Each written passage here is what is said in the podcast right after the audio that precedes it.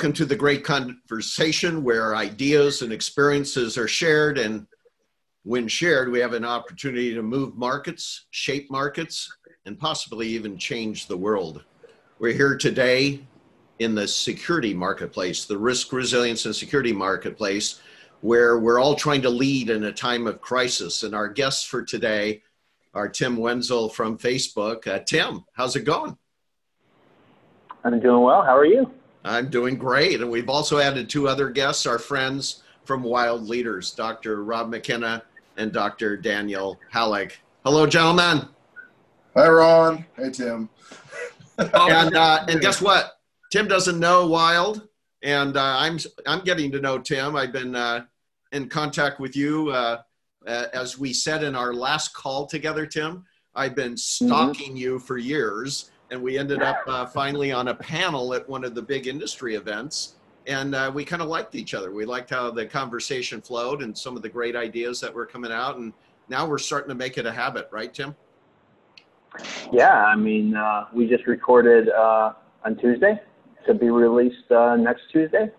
Uh, gsd talks getting security done is basically a series i'm doing with some industry thought leaders talking about leadership and management and, and other aspects of the industry, um, and kind of reframing the conversation about what we should be talking about versus what the industry is normally talking about. So thanks for uh, participating. Well, I got to tell you too that that whole thing. I, I really urge uh, our viewers to go check out GSD getting security done uh, because Tim is going to capture many of the conversations he's had over the years uh, and in a in a real dynamic way. So congratulations! I I love being part of that, Tim, and appreciate it. Uh, I just got off the phone with uh, with uh, Daniel and Rob as well, where we had a great conversation about personal resilience, which was really topical because we were going to have this discussion with you. Uh, so, uh, Tim, just just give the guys at Wild a little brief on your background. How'd you end up in security? Well, you know, it's kind of interesting. Uh, when I was in high school, I was a security guard uh, for long enough to realize that I didn't want to do that anymore. And so I said, I'm done with the security industry. And I became an Army medic uh, and a paramedic. Uh, so it's funny, we have two doctors on the phone. I'm, I'm a paramedic, so we're in the same industry. uh, but then, uh, as I deployed to Iraq for the invasion in 2003, I was a medic assigned to military police.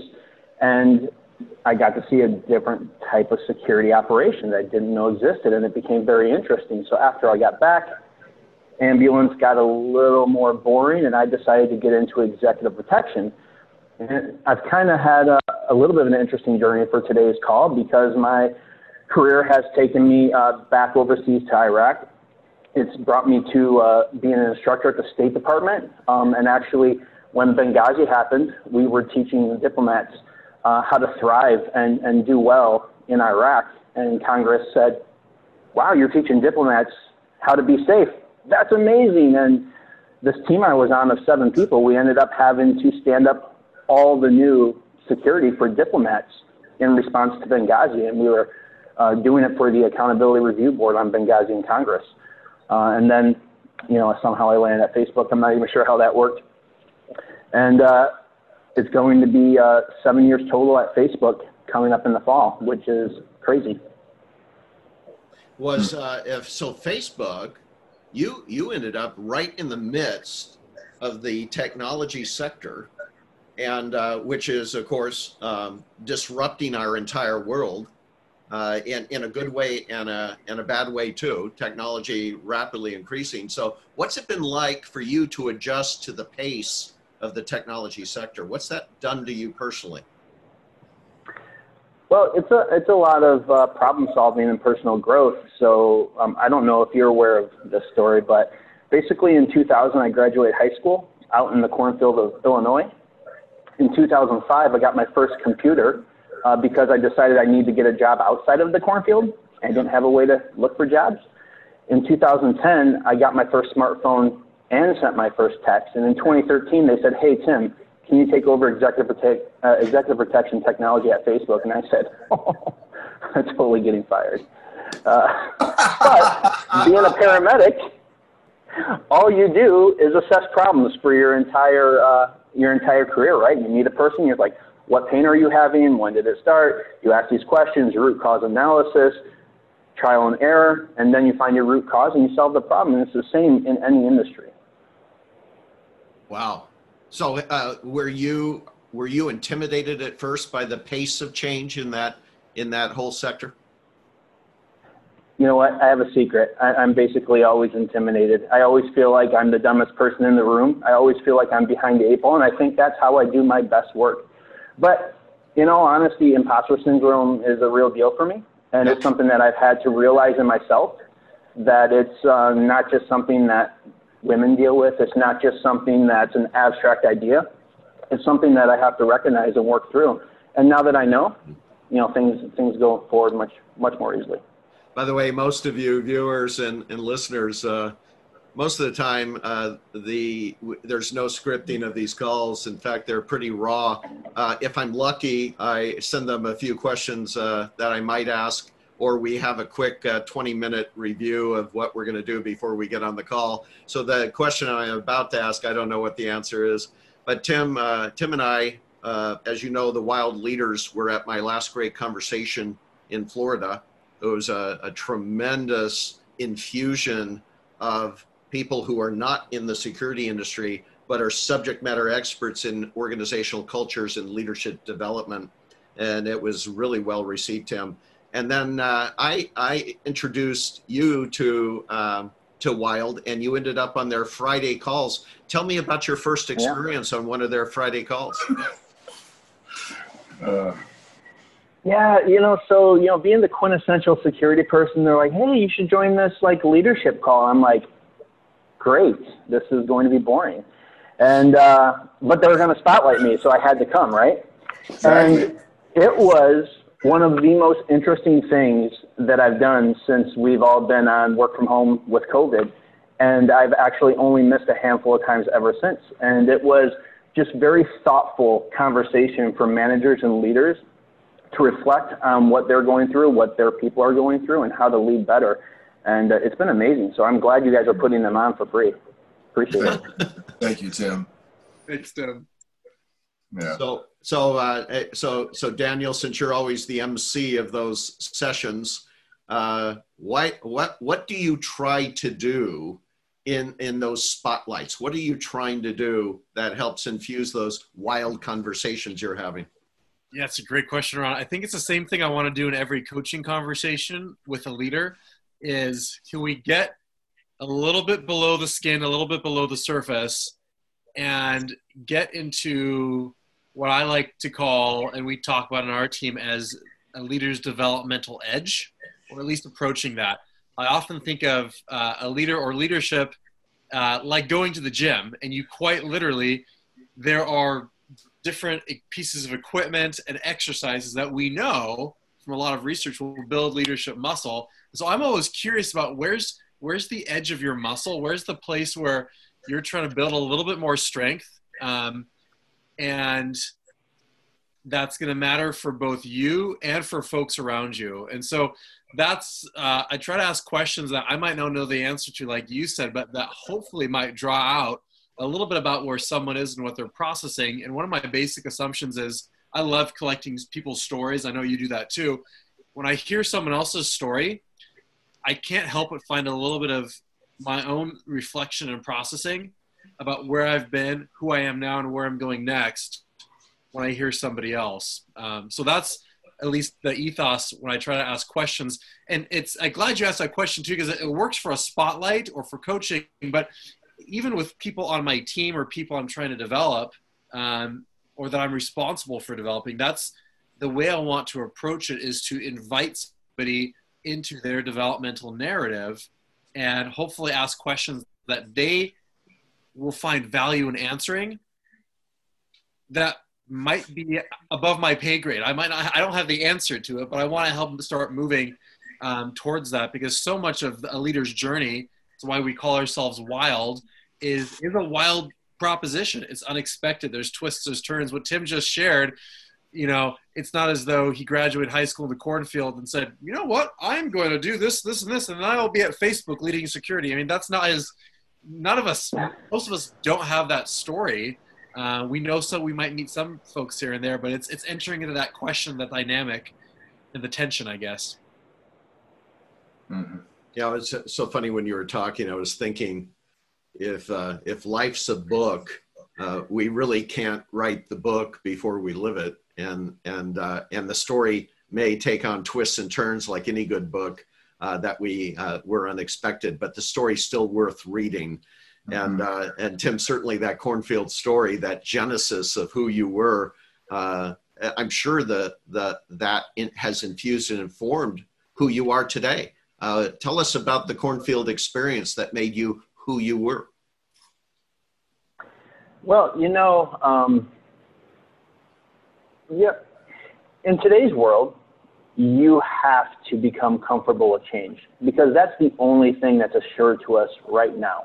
Uh, the pace of technology, the, the, the pace of world events, uh, how the world has become a smaller place, how fast I can get from one place to another.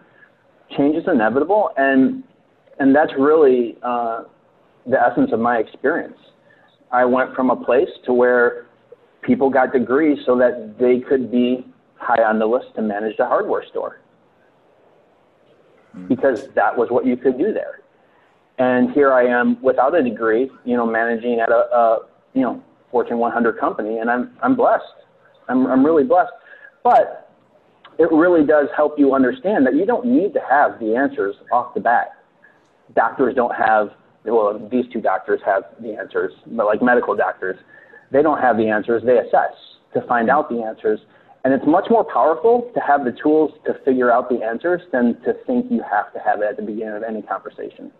Mm-hmm. So if you were, if you were to put together, if you were mentoring the next generation, and you threw out schooling, right? You threw out the internships, and you said these are the character traits I want you to develop, so you have the ability to respond in this environment in this day and age and be the best you could be, what would those be? What would be the scorecard for a resilient leader? You know, I, I think if you look at the business world of today, outsourcing and automation have changed the job roles available to us. So no longer are you in a job that's basically thoughtless um, if you're in the corporate world you're there to provide input, to provide a perspective, and to solve problems that AI can't solve yet, machines can't solve yet, people in other parts of the world can't easily solve yet. And that's why the business industry is hiring people. So, first thing is critical thinking skills. Find a way to understand how to methodically think through a problem to identify its components and hypothesize on how it may be solved. Number two, uh, public speaking and public reading skills, you may not be the best person at your job. You may be on par with everybody else. But if you can stand up in front of directors, in front of vice presidents, in front of the C suite, and you can speak, or you can read well back to them, you'll be relied upon to lead because that's a universal human fear. So I think those two things, if you can get comfortable speaking in front of people, reading in front of people, and you can contribute to the problem solving process and critical thinking, I think you can go as far as you want. You know, can I just jump in, Tim? Well, you've said that that critical thinking, that problem solving. You mentioned it a little bit ago. You talked about that root cause analysis of medic, and I think that's powerful. You, you share that because um, for you, that's what's made you. It seems like that's the key thing that's made you successful. But not everybody who gets a degree, an education in whatever field does that. Um, and I think, mm-hmm. you know, one of the conversations you and I had briefly a week ago talking about in a time like this in a crisis, um, oftentimes it can be easy to see folks freeze up or lose their composure. And even if they've been trained in those things, to have those go out the window. And so when you, when you told me about being a medic, I thought of a couple buddies of mine who've been military medics and, and, and how you are doing that real time in such an acute intense uh, situation. I, I'm curious to hear more. What is your decision making or uh, crisis framework for making, for handling things like this where the answers aren't clear, right? There is, it's not a yes and no. There, there might be some things that are, but there's a lot of gray.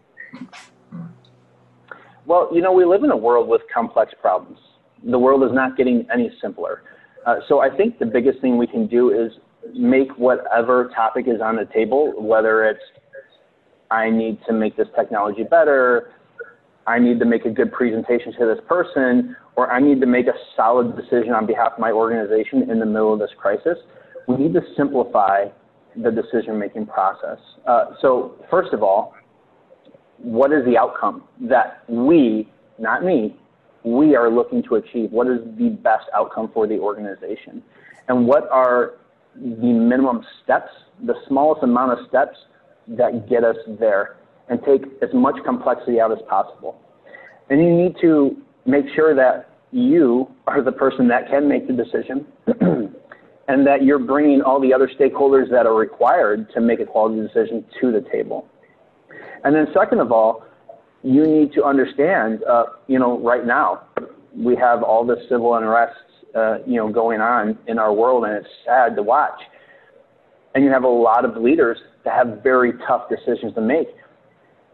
But I would argue that the decisions they have before them are not that difficult to make. It's pretty clear, but it is all the special interests and the political pressure surrounding this decision. So how do we call them out and say, hey, this is where the organization wants to get to. This is the path to get there. But we have these really weird, real factors that we have to take into effect. And here are the pressures they're applying. How do we make decisions in this environment? And, and I think that's the toughest part is to separate the extra pressure, the outside pressures, to the actual problem. Um, because we often think of them one as the same, and it makes it an impossible problem to solve if we don't separate them. It's two different conversations. Does that make sense? Hmm. Tim, so uh, if I could, I, I want to peel back the layers of the onion that is Tim. Because um, hearing part of your story was interesting because there were these, I so appreciated that you're describing that imposter syndrome that so many people feel, and then it's surprising to given what you do. And um, and then you kind of, it felt like you explained part of your sort of as a series of trips and starts and stops and kind of venturing forward, you know, and then finding this path.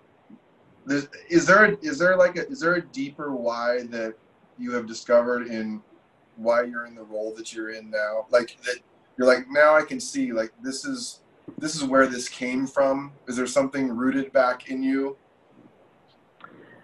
Yeah, you know, um, by nature, uh, I'm a protector of people, uh, a protector of, of things. Um, I have that drive, you know. I remember, um, you know, even when I was young, you know, I'm young and I want to be in the army. That's all. Like, if you asked my mom, she'd be like, he was 10 years old and we went to the grocery store and he was like, buy me Guns and Ammo magazine. And I was like, oh no, that's going to be terrible later on. But I always wanted to be a soldier, right? That's all I wanted to be. But at the same time, if I watch an action movie and I saw people in needless pain, that really bothered me to the point I couldn't watch it. Huh. And so I've always had that internal, like, I have the ability and the drive to be able to protect people. And, and really, I think that's crucial to get into a line of work that you're made to do. Interesting. Huh. Thank you. Does that answer your question? yeah, for sure. Uh, how how rare is it, right? How rare is it that something that you felt early on as a feeling could turn into a profession. Uh, that that's an amazing, amazing that story. Is. That is. Well, and you know, um, you know, my father, uh, he told me when I was young, he told me a couple things. One, you're going to work for the rest of your life, almost all of your time. So find something you enjoy doing. And number two, whatever it is you do, make sure it's useful because you'll never have a problem being employed if you're a useful person. Good, good, practical advice. Good practical advice. You know, there's there's been a lot of discussion in my circles lately uh, uh, about the um, how we have started as a culture to see work as a burden. We mm-hmm. can't wait to retire. we can't wait for Saturday, right? And uh, right. and and very very seldom do we actually see almost a sacred nature of work, how it, it really is why we're here. There's a purpose to it. Um, and uh, uh, do you find many people in our industry who share that as I bleed security? This is this is what I meant to do. This is the purpose and passion who I'm meant to be. Do you see that as a common ethos, if you will, in in, in our industry? Yeah, I, I do. Um, especially, I entered the industry um, through the executive protection portal. So if you're going to be protecting somebody else with yourself, um, there's a calling there. People don't generally say like, hey, "That sounds like a good time. I'm just go put my life on the line for a stranger." Um, so I think people that come through the protective services portal definitely feel that way. Uh, and then, um, and there's a lot of people that you know got their start in government uh, or got their start in law enforcement, and then they've kind of migrated to the security industry. But I think even most of those that migrated into the industry, um, they have that sense of purpose that they like preserving life, preserving well-being, um, because at the end of the day, it matters. Hmm. So if purpose is something that's generally shared, by the way, you know, uh, uh, in this again back to this ethos or culture that we have these days. Uh, we were just doing a, a, a webinar between Wild, myself, and some other security leaders, and we were talking about how some of the studies of CEOs is uh, uh, really having difficulty creating engaged cultures. And engagement is kind of a precursor to innovation and adaptability and a lot of other things, right? Engaged cultures. They just don't feel engaged in their jobs. And here is a whole industry of professionals, security people, who've already found their purpose and passion, but are struggling with some other things. Uh, what things have you found that they're struggling with beyond purpose and passion? Well, you know, um, it's no secret that uh, transitioning from public sector to private sector in the security industry is tough. Um, there's workshops, entire workshops dedicated to you in the federal government, you're in the military, now you're coming to the private sector. Things are so much different. You have to wrap your head around that. Um, you know, for instance, in the government, in law enforcement, in the military, your scope of work is defined by executive order or the laws that were passed by Congress. So there's really no innovation. You have to fill the requirements of this law, and that's what you're here to do. And so when you come to the private sector and you know, the CEO of a company says, hey, what does security look like at this company? And you start talking about a government operation, they're kind of like, oh, I don't think that really fits with our culture. And you're like, what is this culture that you speak of? This is just the way security is done. Yeah, yeah.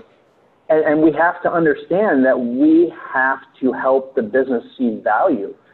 Now we're what type of revenue are we able to achieve? Well, normally we're somewhat of a cost center. We cost money and don't provide income. So we need to provide value to that organization in other ways. And that's something that you don't get in the government and the military. The value is implied. I think that's one of the biggest struggles. Hmm.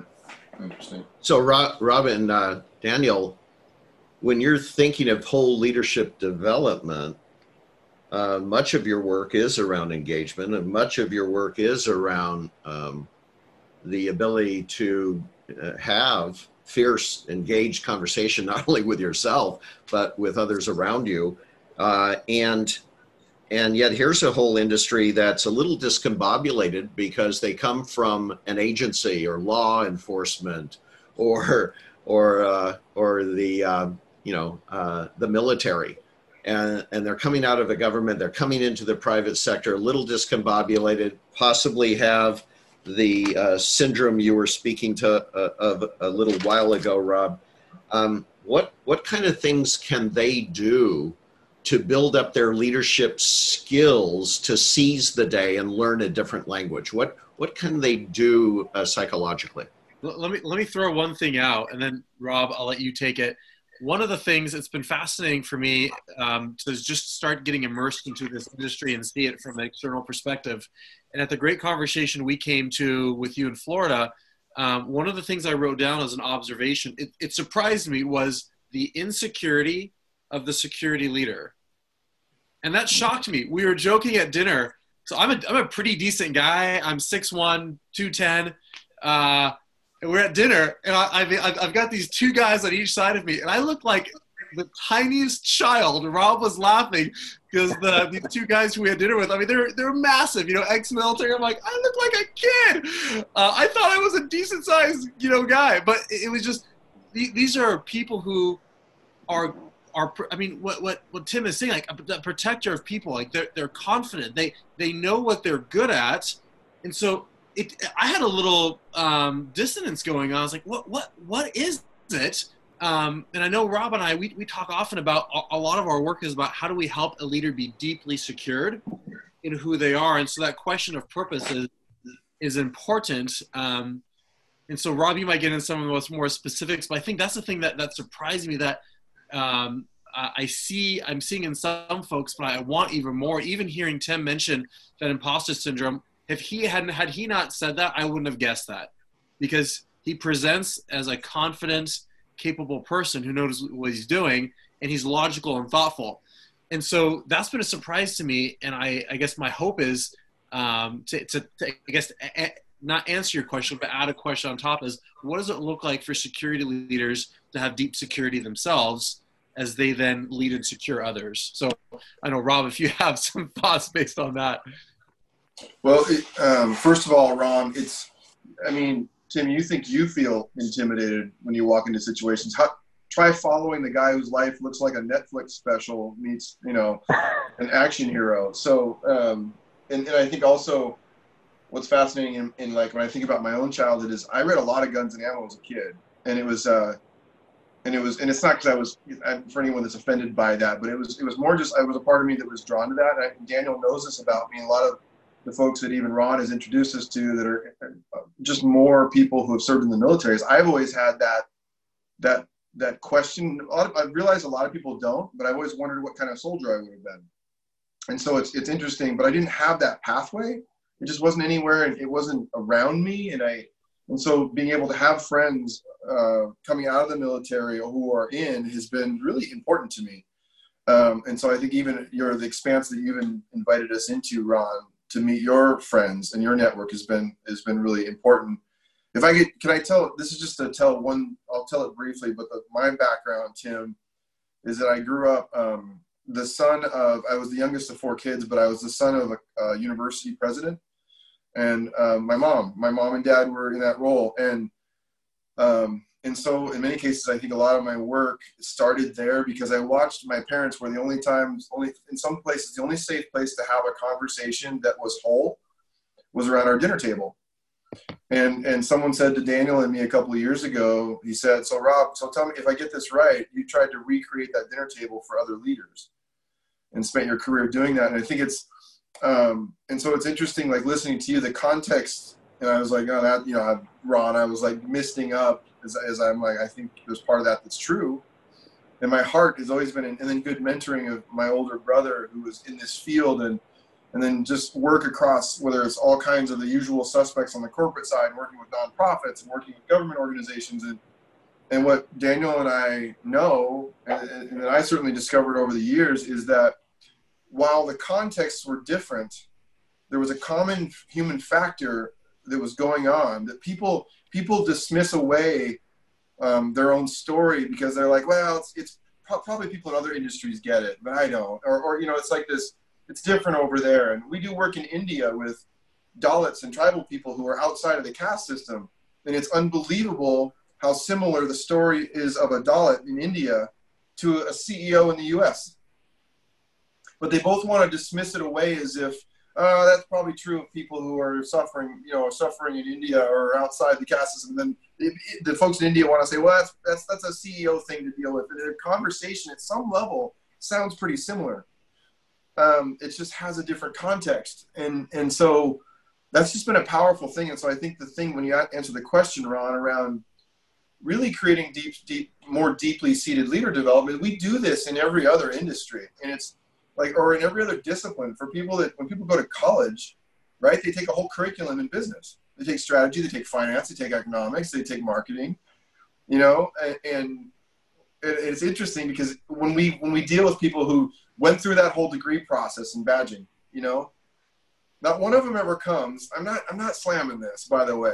it's like I I have those that you know I went through that process and I'm like I want to go back, but not one of them ever comes back and goes, I just want to retake my finance class. Although sometimes I do, but there's a what they say is like no one taught me how to lead no one no one offered me the same questions I got on that midterm exam and that final exam to prepare me for what we know from four decades of research that includes it's not one thing it's my competence is affecting my motivation is affecting my my work and my family and my um, and the goals i'm setting and achieving or not achieving are affecting my forward efficacy and and it's this whole so i look at tim and i, I see this system of variables that we that's what we do is creating a system to say because I, I and Ron knows this, Tim. I'm just not that interested in leadership,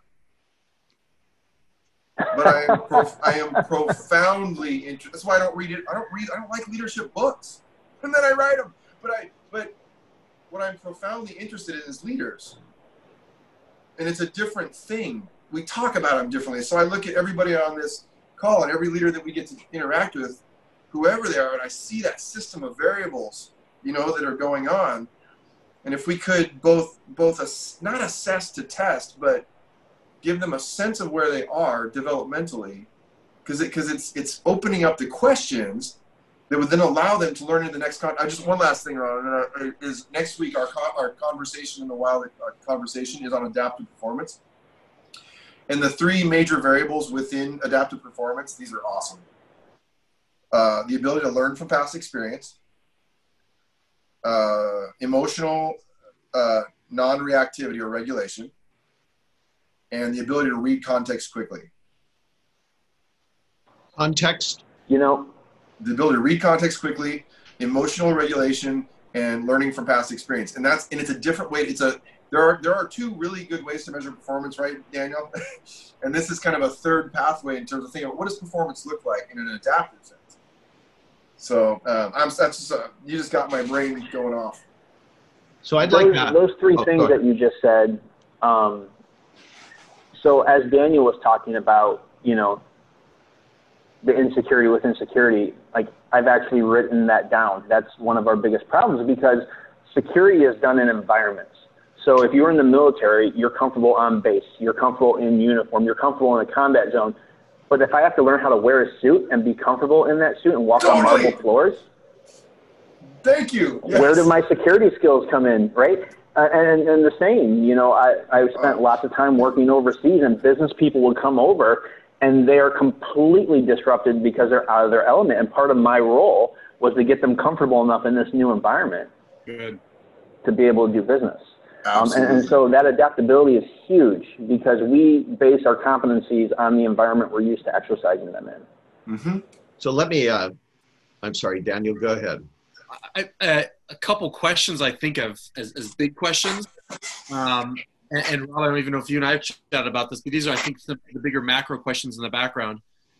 Um, who are you is key. So that self awareness. And there's a lot of stuff around that to the who are you and even as a question before that whose are you so whether that's that calling that purpose a relationship with god uh, beholden to family uh, a, a, a draw to help a certain population of people so i often think whose are you who are you where are you going and and not just as a um, plot the map destination path but like an iterative as i get close to the destination i might realize is a different place i'm going and so I, I i'm I'm continually um, calibrating and orient, orienting my compass. And then how am I going to get there? And those those questions in dynamic. So I think I often think of those are those are four key questions that a leader is probably um, needing to be asked or asking often. And as leaders or developing other leaders, how can we bring those questions to the surface with intentionality mm-hmm. so that they're not you know below the iceberg in the in the water they're actually up up top and and i think as we start asking those questions that that forward progress yeah. and that security for ourselves can start to emerge i think right there uh, when we uh, put this when we put this on the website for future viewing for our stakeholders I think we'll uh, add a handout, a wild leader handout on the four questions. I, I think that would be awesome. I, if, if you'd be willing to do that, you too. Mhm. Um, let let uh, let me just tell you a quick story, and maybe it's a way for each of you to help me wrap this up. Um, way back when I had been successful, naive, I, I didn't even realize how naive I was. That most people don't have success after success after success, and I had started up a company, and for the first time, I was going to go after venture capital. So I'm in the room with venture capital, and this. Uh, kind of this icon of the industry in that space. And uh, and he, uh, it, if you don't know it already, most investment capitalists, the first thing on their scorecard on whether they're going to be invest or not is who's going to do this, who's the leader, who's the nature of the leader. And I'll never forget because I'm going over my background and what I've done before because I'm going to prove I'm worth the money, right? Mhm. And he said, I don't trust you. And I asked, and of course, I'm totally blown away. I'm going, why? And he goes, You've never failed. I don't know what you would look like with failure. I don't know what you would look like if you're suddenly insecure in a given moment. I don't trust you because you haven't had a failure. And I thought, as you were all talking, wouldn't it be interesting, back to your insecurity uh, notion that you wrote down, Tim, wouldn't it be interesting if we, t- the biggest skill we could teach is how to live within the moment of not knowing, the moment we don't have the skills, and the moment we've actually failed? How does that strike you as a way to wrap up this conversation?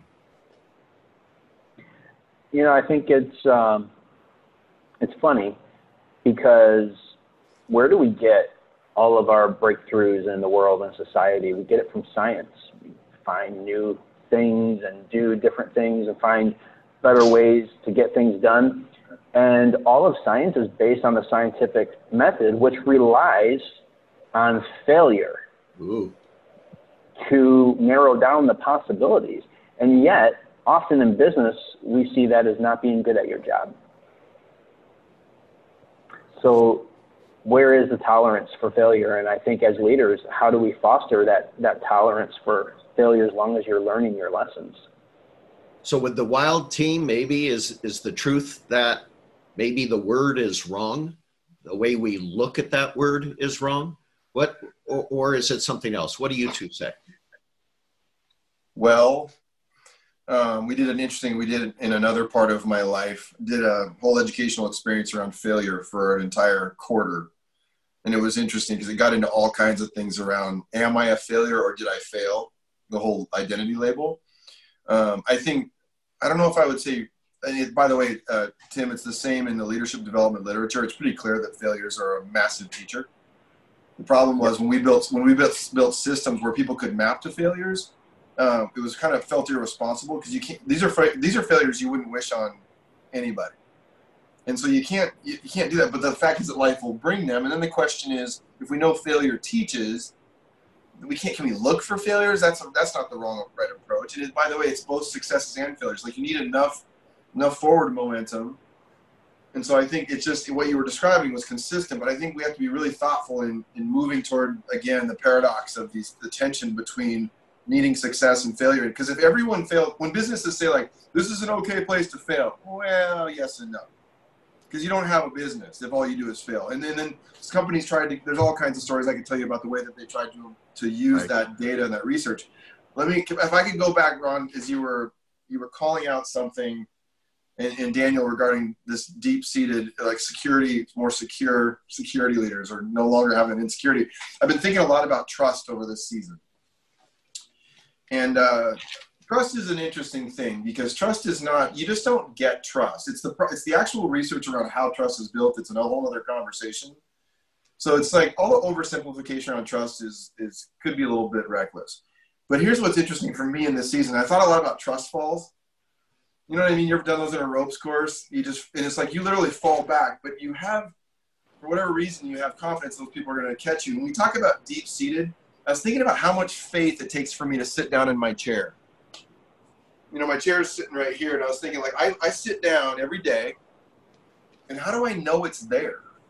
But it's interesting because my chair has certain components of it. There's a seat, there's arms, there's a back. It's got a it's got a foundation that I've, I've learned to that it's that it's there. But there's so there's a structure of of, of deep, more deeply being more deeply seated, as well as an idea or a kind of a relational piece of it.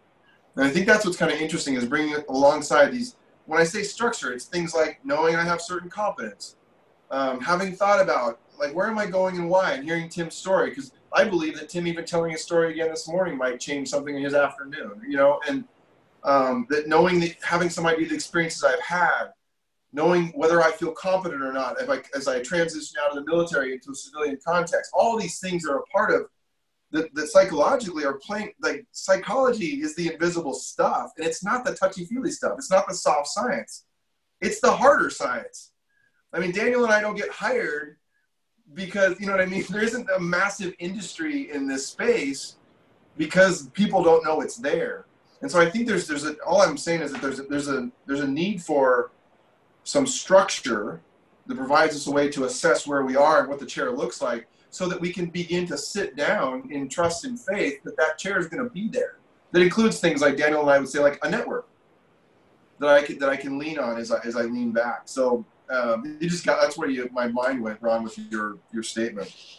Well, it, it's interesting you say that because as you were speaking, um, it it dawned on me.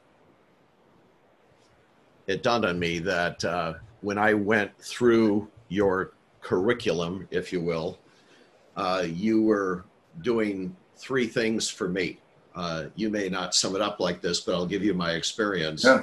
You were one, getting me to begin to ask the great questions around the around the building I had constructed to date, Hmm. the great questions of where I would go next with that scaffolding that I you were helping me create, Mhm. and finally align that with a deeper pur- purpose and passion and who I want to be. Hmm. Uh, and and what I do, and it was uh, it was really it was really clarifying. So um, Hmm. so so when when Tim locked on to the insecurity of security, and I started thinking about his what I'll call his Columbo nature. You know, he walks around thinking, you know, I'm I'm the stupidest schmo in the room, uh, but it's his strength because the stupidest schmo in the room allows him to be insatiably curious and asking questions of others and Yeah. learning more and more. It's his scaffolding. His insecurity is his strength. I think. What do you, what do you two think?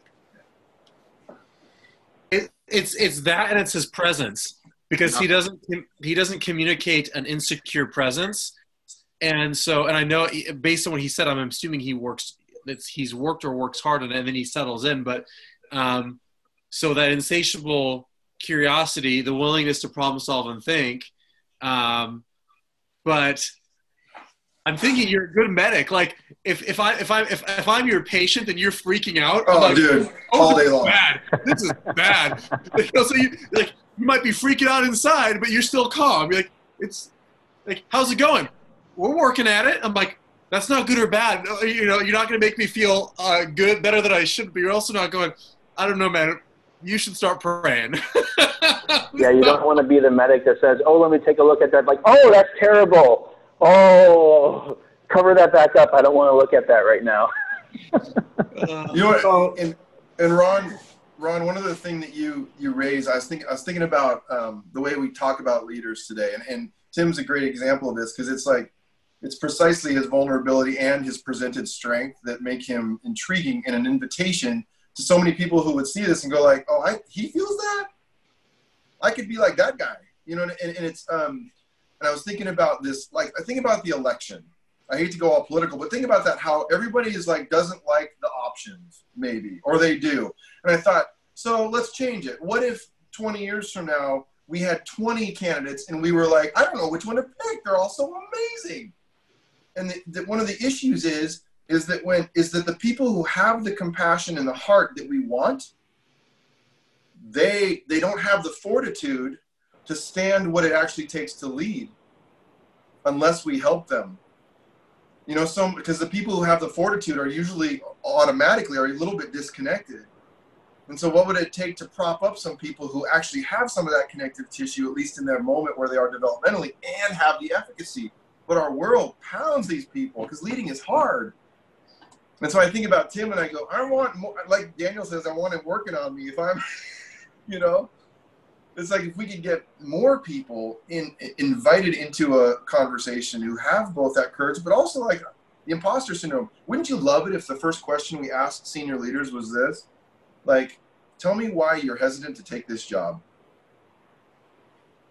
I mean anybody with half a brain should have an answer to that question. Like you know like but we don't but we don't let people answer that question. We beat them up if they do so I'm just eat, yeah.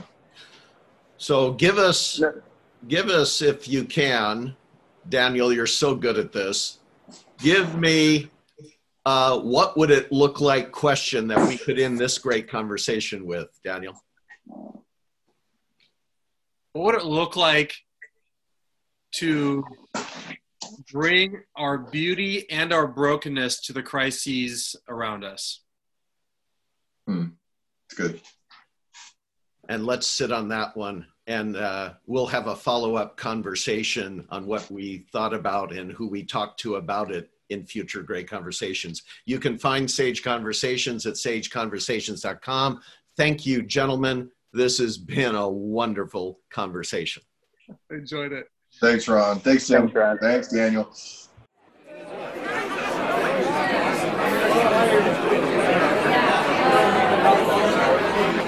John.